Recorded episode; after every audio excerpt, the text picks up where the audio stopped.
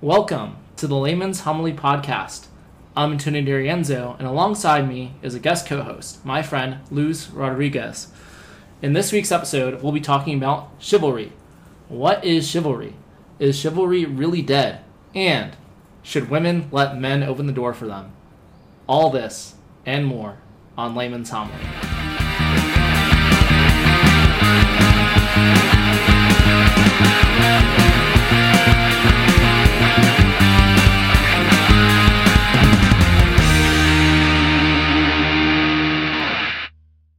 Welcome back to the podcast. You know, we've had a bit of a hiatus, but it's good to be back uh, recording with you all uh, and sharing, uh, talking with you all. I had a restful, restful vacation, but it's good to be back recording and sharing uh, Layman's Homily with you all.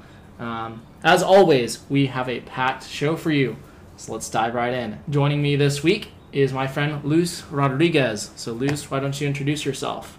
Hi guys. Well, um, yeah, my name is Luz Rodriguez. I've been in Atlanta. I've been in Atlanta now for about four years, but I'm originally from Moultrie, Georgia. I'm a general dentist and I practice in Acworth. Um, graduated from U G A and Dental College of Georgia in Augusta. Um, so yeah, I'm a parishioner at Holy Spirit, um, for a little over a year now, and started getting involved again. That's where I met Tony last summer, and, uh, yeah, now we're both in a small group, um, so that's kind of a little bit how we met, but yeah, thanks Tony for having me. Yeah, pleasure. Pleasure is mine. Um, so let's dive right in now that we have the introduction. What is chivalry? Okay, so chivalry. I did a little bit of research on this, um, but it looks like the origin comes, like, dates back from the, um, about, like, the tenth century, where it was used to describe, like, a knight or a horseman, but it was also kind of morphed into setting ground rules for what knightly behavior should be, because back then they weren't very honorable. Um, and were prone to violence, like looting, raping, burning, all that kind of thing. So yeah, it's kind of known as like the knightly code, this like higher standard of character and conduct um, that was mostly during medieval times and made its way into romance literature, art, history. Um, so nowadays, yeah, it kind of just describes men who are courteous, respectful, honorable, um, gentlemanlike, especially towards women. Yeah, um, I think the other thing, too, is, like, this bravery aspect. Mm. Like, these knights, like, yeah, it is associated with medieval knighthood. It's, like, the, the ideal of a knight. Um, and as men, like, we we want to be like that. Like, mm-hmm. we all have, we all aspire to be like that. That's why you see in all this, like, heroic um, movies and, and pop culture, you see all these men who are just, like, a lot of these men who are, like, brave mm-hmm. and, like, go in um, fearlessly into battle, being willing to bleed um, and, mm-hmm. like, rescue the, the damsel in distress, if you right. will. Um, so can women, with, with all this, you know, masculine talk and stuff, mm-hmm. can women exercise this virtue?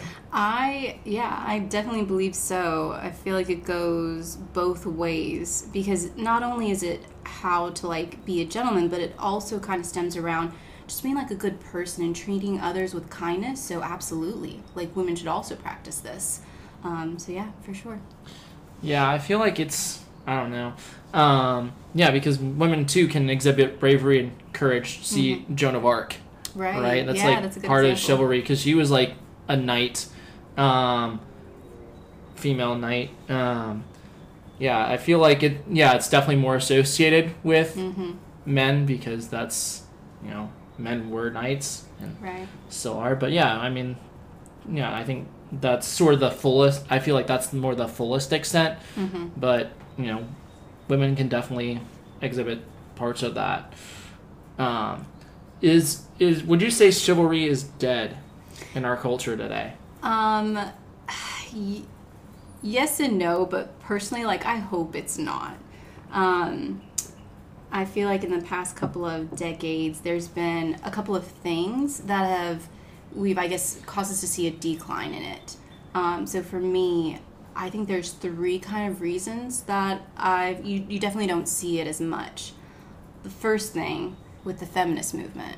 So women have, they're just so desperately wanting to be equal to men in all regards that they can get offended when someone like opens up a door for them, um, because they feel like their respect is almost being like stripped from them, and it's demeaning, mm-hmm. and that they can't do it on their own, and that they need a man's help, but it's not. Um, and I feel like another reason is that people have kind of forgotten over time. It's not something that's properly being like passed down from father to son, um, and so yeah, it's it's it's something that's kind of like a lost art these days.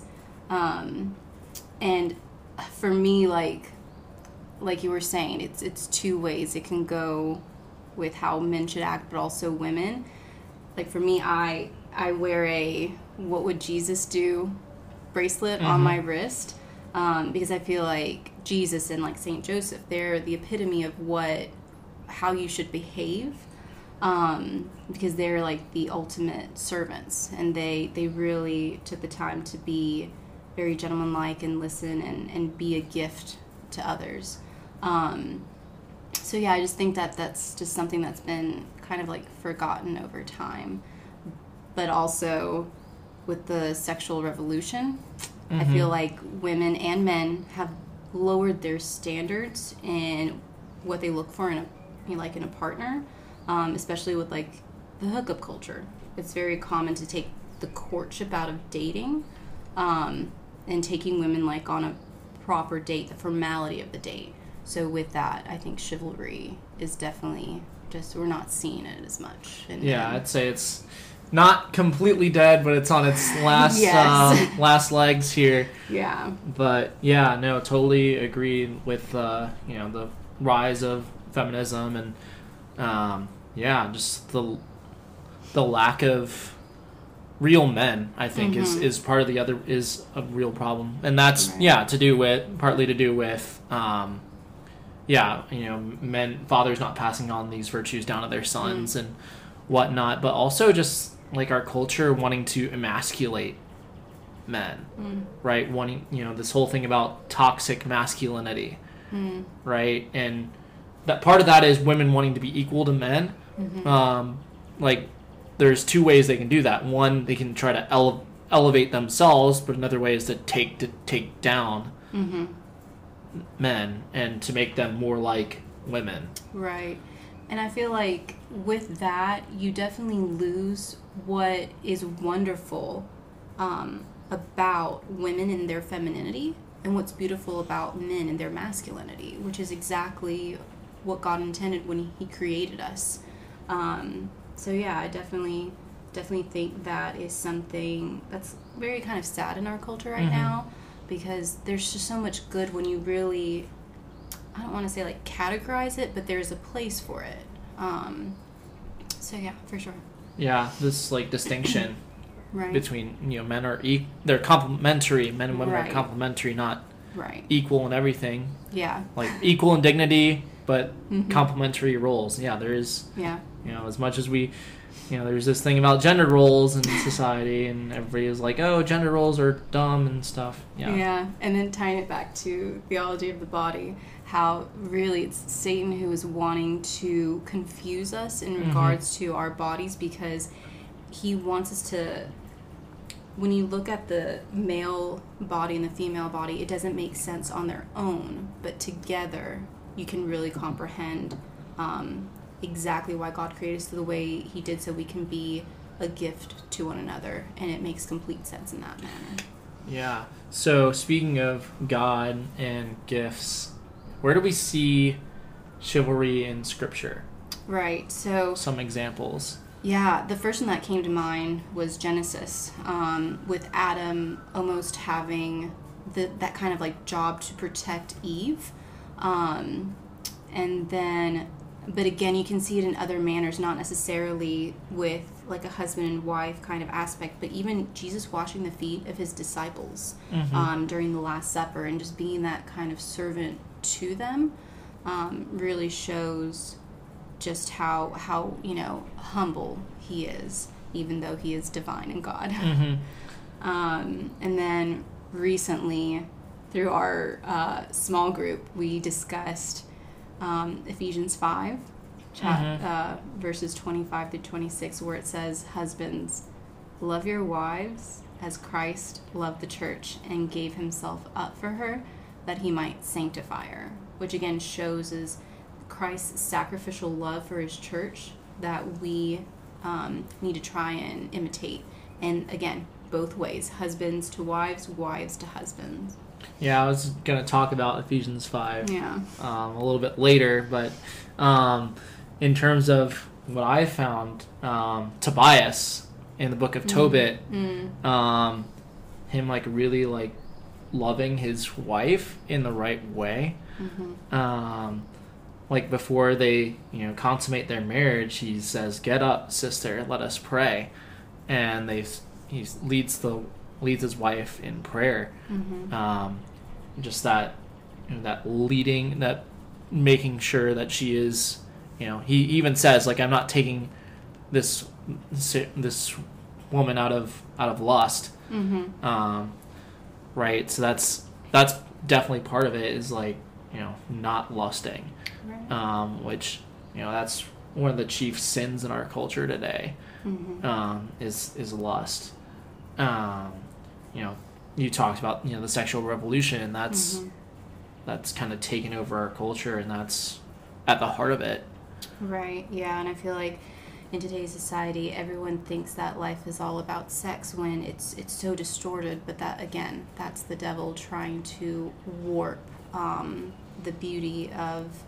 of what, like, the true sacrament of marriage is about, that, you know, sacrificial love. Yeah, and that's what Tob- Tobias understands, is that, mm-hmm. I mean, it, well, it wasn't quite elevated to the level of sacrament, mm-hmm. really, but that really doesn't happen until Christ's sacrifice on the cross, mm-hmm. um, when all the sacraments are, like, become uh, channels of divine grace. Mm-hmm. But Tobias understands, like, the, the beauty of marriage and, like, what mm-hmm. it's supposed to be. Right. Um, and the beauty of, of the other, the the wife as a, the woman as a gift. Right. And seeing her, like, true dignity as mm-hmm. a person. Mm-hmm. Yeah. And another person who does that in Scripture, Saint Joseph, of course. Absolutely. Uh, the, the premier knight, um, who is the guardian of the Blessed Virgin Mary, like, mm-hmm. her virginity, mm-hmm. like, he protects her, like, go goes to Egypt, like, and protects not just Mary but also Christ, yeah. the infant Christ. Um, just yeah, he exhibits the, that courage and that mm-hmm. bravery and the, you know, courtesy. Um, especially, you know, He's a he's a righteous man. The Scripture says it's, itself, like, Saint Joseph is a righteous man. Takes he's not afraid to take Mary into his home mm-hmm. when she's found with child through the Holy Spirit. So. Yeah, no, Saint Joseph's a man. Yeah. Sure. So speaking of men, uh, how do you, how would you say that men should live this practically? How should men be chivalrous practically? Right. So. I definitely have, I guess, my own, like, I guess, advice, but I figured I would um, kind of talk to the men in my family to ask their opinion. So I'm about to give kind of like a summary of what my brother, my dad, and my brother-in-law kind of um, uh, responded when I asked them how to, how do you live this out practically? So my brother, he said that, and they're all three married, um, so it's also coming from a perspective of a yeah, married man, but my brother said that men should understand and truly see women as equals in all ways they interact with them. Not It's not about having dominance, um, and that chivalry should also be applicable to women. The basis of chivalry is kindness and generosity towards others. And then my dad said that true love is more than just an emotion. It's wanting what's best for the person, and it's very sacrificial. It demands being unselfish and, most importantly, leading by example. And then my brother-in-law he said that you really have to listen and be considerate, especially when someone is in disagreement. And so they also gave examples. Um, and this kind of goes for like non-romantically, but also romantically, um, like holding open a door, right? I feel like that's a very common thing that a guy can do in both aspects, right? Um, listening to others when they speak, um, allowing others to kind of go first, giving up seats for elders, women. And they mentioned how, sure, when you are romantically interested in another person, um, that big gestures are nice, but that the small everyday things uh, to show your um, spouse that like you care for them and respect them, and then learning what makes them happy and can ease their stress. And then um, I kind of had some of my advice, so coming, I guess, from a female perspective. Um, so I'll start, I guess, off with non-romantically, but picking up um, a plate after a meal, which you recently actually did for me. Um, so we were recently at a uh, Knights of Columbus pancake breakfast. Mm-hmm. And I just feel like it kind of goes back to how, you know, decades ago, it was very common for the women, um, like the wives, to be household wives, and they didn't work. And so they did the kind of bulk of the housework, cleaning, cooking, all that stuff. Um, and I feel like if you really look into, well, obviously nowadays that's that's changed now. Women mm-hmm. um, in today's society are working where fifty, sixty years ago they weren't. But if you, I guess, kind of look into the homes of the majority of like households today, I feel like women are still doing like the majority of the cooking and things like that. So the fact that a guy can come in and say, okay, I acknowledge all the work that you did, so the least I can do is maybe like pick up a plate um, or help clean up, I thought, you know, it's it's really kind of respectful. Um, mm-hmm. And then uh, kind of like putting some effort into how one dresses, um, walking up straight, the way you carry yourself, which is very basic. Um, like following through on your word, no matter how like insignificant something may be, um, being thoughtful and just looking out for others as like brothers and sisters in Christ, right? Um, and then some things that be could be considered like romantically is like opening up a car door, um, you know, buying her flowers, um, and uh, one thing that's kind of I thought was strange, but I didn't really, I wasn't really exposed to it until my early twenties, but um, walking outside of the sidewalk, do you know about that? Mm-hmm. No?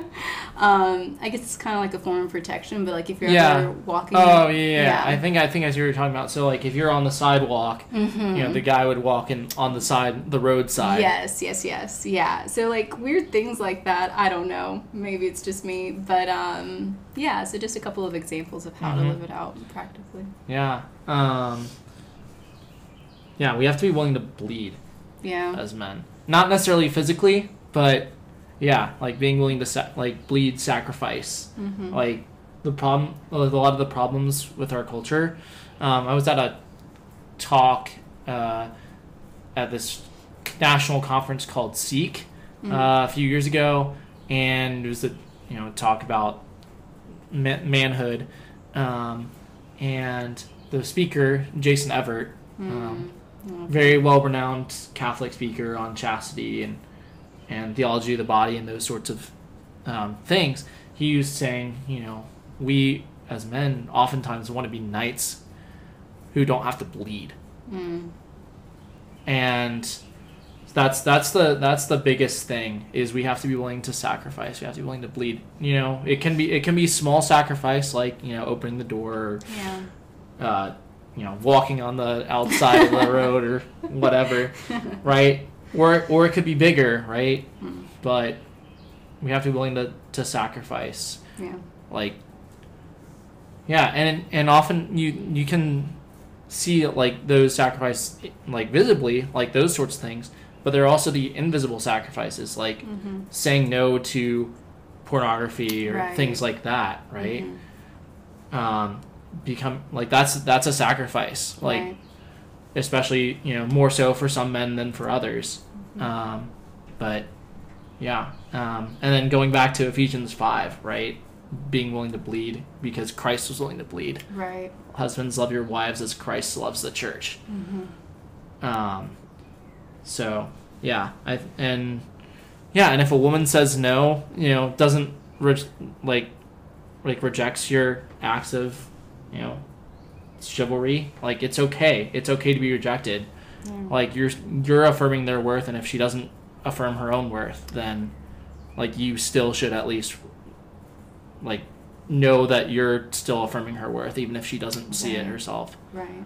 Yeah, for sure. Um, which leads into the next question. So how do women mm. either live this or receive this, like this virtue, uh, practically? that is, should women let men open the door, open, open the door for them? Well, yeah, in response to allowing a man to, you know, hold the door open for them, yeah, I, I'd say sure. I think it's, personally, like, I I kind of admire when uh, when a guy when a guy does that, because um, it's just, you know, courteous and, and kind. Um, so, yeah, it's just kind of taking the role of like true femininity and allowing men to kind of like whatever act they're doing is like having that community to receive it, which a lot of um I guess women, they feel they see that as like weakness, but it's yeah. not. It's just allowing men to um I guess act out on their roles, and and women just receiving it with an open heart. Mm-hmm. yeah yeah Um, I think one thing that I would say from a male perspective, mm-hmm. um, is to hold us accountable mm. for not be- when we aren't chivalrous, like mm. set higher standards, because yeah. if, you know, if you, if women like set the, that lower standard, right. then we'll be like, okay, we'll take it. Yeah. But yeah. if you hold us to higher standards, yeah. then, you know, we're going to have, we're like, okay, we're going to have to work for it. Right, right. And and that quickly narrows out, okay, mm. this guy's not, not ready. Right. Um, it's funny that you mentioned Jason Evert. Um, he has this great podcast called Lust is Boring, um, which talks about, you know, his chastity project and also theology of the body. And he goes into a lot of, like, really good topics of um, people who are, like, discerning vocation, dating, marriage, engagement, all of that. Um, and he talks about how, you know, within the past couple of decades, women and men have lowered their standards, and so um, I think that's yeah another reason why you just you're not seeing a lot of like chivalry um, in men, but it, it's exactly what you're mentioning, holding the men accountable um, and just not lowering your standards, and you'll see kind of how men are able to rise to the occasion. Um, so yeah, there's a lot of truth in that. Yeah, um, so that's all the questions I things I wanted to talk about for chivalry. Um, top, may our main topic. Any last uh, closing thoughts before uh, we move on? No, no, not really. Okay. All right. Well, that wraps up um, the main segment. Um, now we're going to move to our Cloud of Witnesses segment, which, uh, for those of you who are unaware, um, that is when we talk about, you know, a couple, one or two saints or feast days for the upcoming week, and, you know, kind of go into a little bit of their stories. Um, so the, we have two, two feasts for this week. The first, um, first big one we want to talk about was uh, we celebrate on Friday the thirteenth, um, for Our Lady of Fatima. So Lucy, you want to talk about her? Yeah. And, um, it's actually the, uh, anniversary of my Marian, um, consecration, now that I think about it. Um, yeah, so Our Lady of Fatima, which is also known as Our Lady of the Holy Rosary of Fatima. Um, so that image is, is very, like, you know, popular. You see it in a lot of, um, paintings, but also statues. And so it's our Blessed Mother in this white mantle or dress that has like a gold edge, and she's holding a rosary in her hand with kind of like a crown on her head. But yeah, it's just the title to Our Blessed Mother from the Marian apparitions in nineteen seventeen by these three children visionaries in um, Fatima, Portugal. So um, Lucia dos Santos and her two cousins, Francisco and Jacinta Marto, Um, so during this time, she, um, our Blessed Mother, kind of revealed these three secrets, um, requested consecration of Russia to the Immaculate Heart of Mary, and there was a prophecy that prayer would lead um, an end to like the Great War, and she also performed the Miracle of the Sun on October thirteenth, um, and which you can kind of see. There's a movie on Netflix called Fatima, so if you haven't seen it, definitely, definitely um, check that out. Um, it kind of really kind of shows what the miracle looked like to the, there was like thousands of um, people yeah. who um, witnessed that, that miracle. Um, and so our Blessed Mother, she just asked those three visionaries to pray the rosary every day to bring peace to the world and an end to the war. Um, and she also asked to have the Fatima prayer be added to the rosary after the glory mm-hmm. be. So for those of you who don't know, it's, "O Jesus, forgive us our sins, save us from the fires of hell, lead all souls to heaven, especially those in most need of thy mercy." So that's where that came from. Um, and the two cousins, Francisco and Jacinta, they they died a few years later due to the Spanish flu. Um, but Lucia, she went on to become a nun and um, wrote memoirs of her visions, and she lived to the age of ninety-seven. So at the site of those apparitions, there was a small chapel that was built, and then a couple years later um, the Basilica of Our Lady of the Rosary was built there, where the bodies of the child visionaries are, um, and then in nineteen thirty the Catholic Church, they officially recognized the apparitions as like worthy of belief, and so to this day it's a very popular pilgrimage site. Mm-hmm. um, Pope Francis was the one who canonized the two cousins, and I think um, Lucia is still under the canonization process.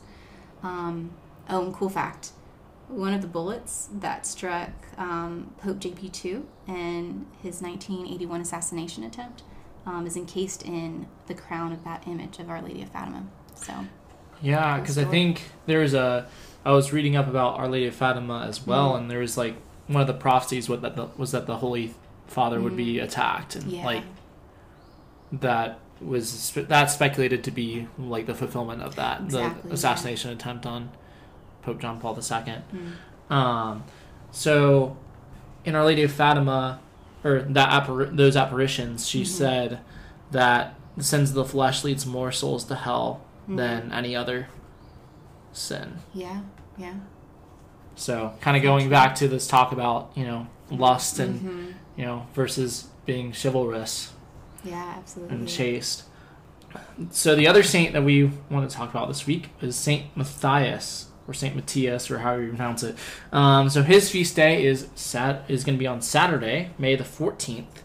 Um, so we don't really know too much about him. All we really know is that he was martyred because he was an apostle. Um, he was chosen to replace Judas, um, Judas Iscariot, as the twelfth apostle. Um, and that story can be found in Scripture in Acts chapter one, verses thirteen to twenty-six, where the church, um, like the apostles, and um, they they try to figure out, okay, who's going? We need we need the twelfth. We need number twelve, because number twelve is holy. It's significant. Mm-hmm. Um, and Judas Iscariot, he committed suicide, so we got to find somebody to replace him. And you can find more about that in the book of Acts. Um, and they end up ultimately choosing Saint Matthias. Um, and that's about it for him.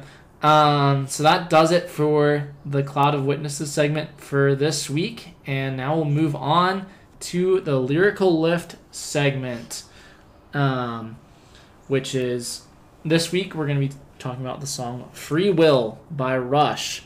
Um, this, you know, nineteen seventies, nineteen eighties uh, progressive rock band.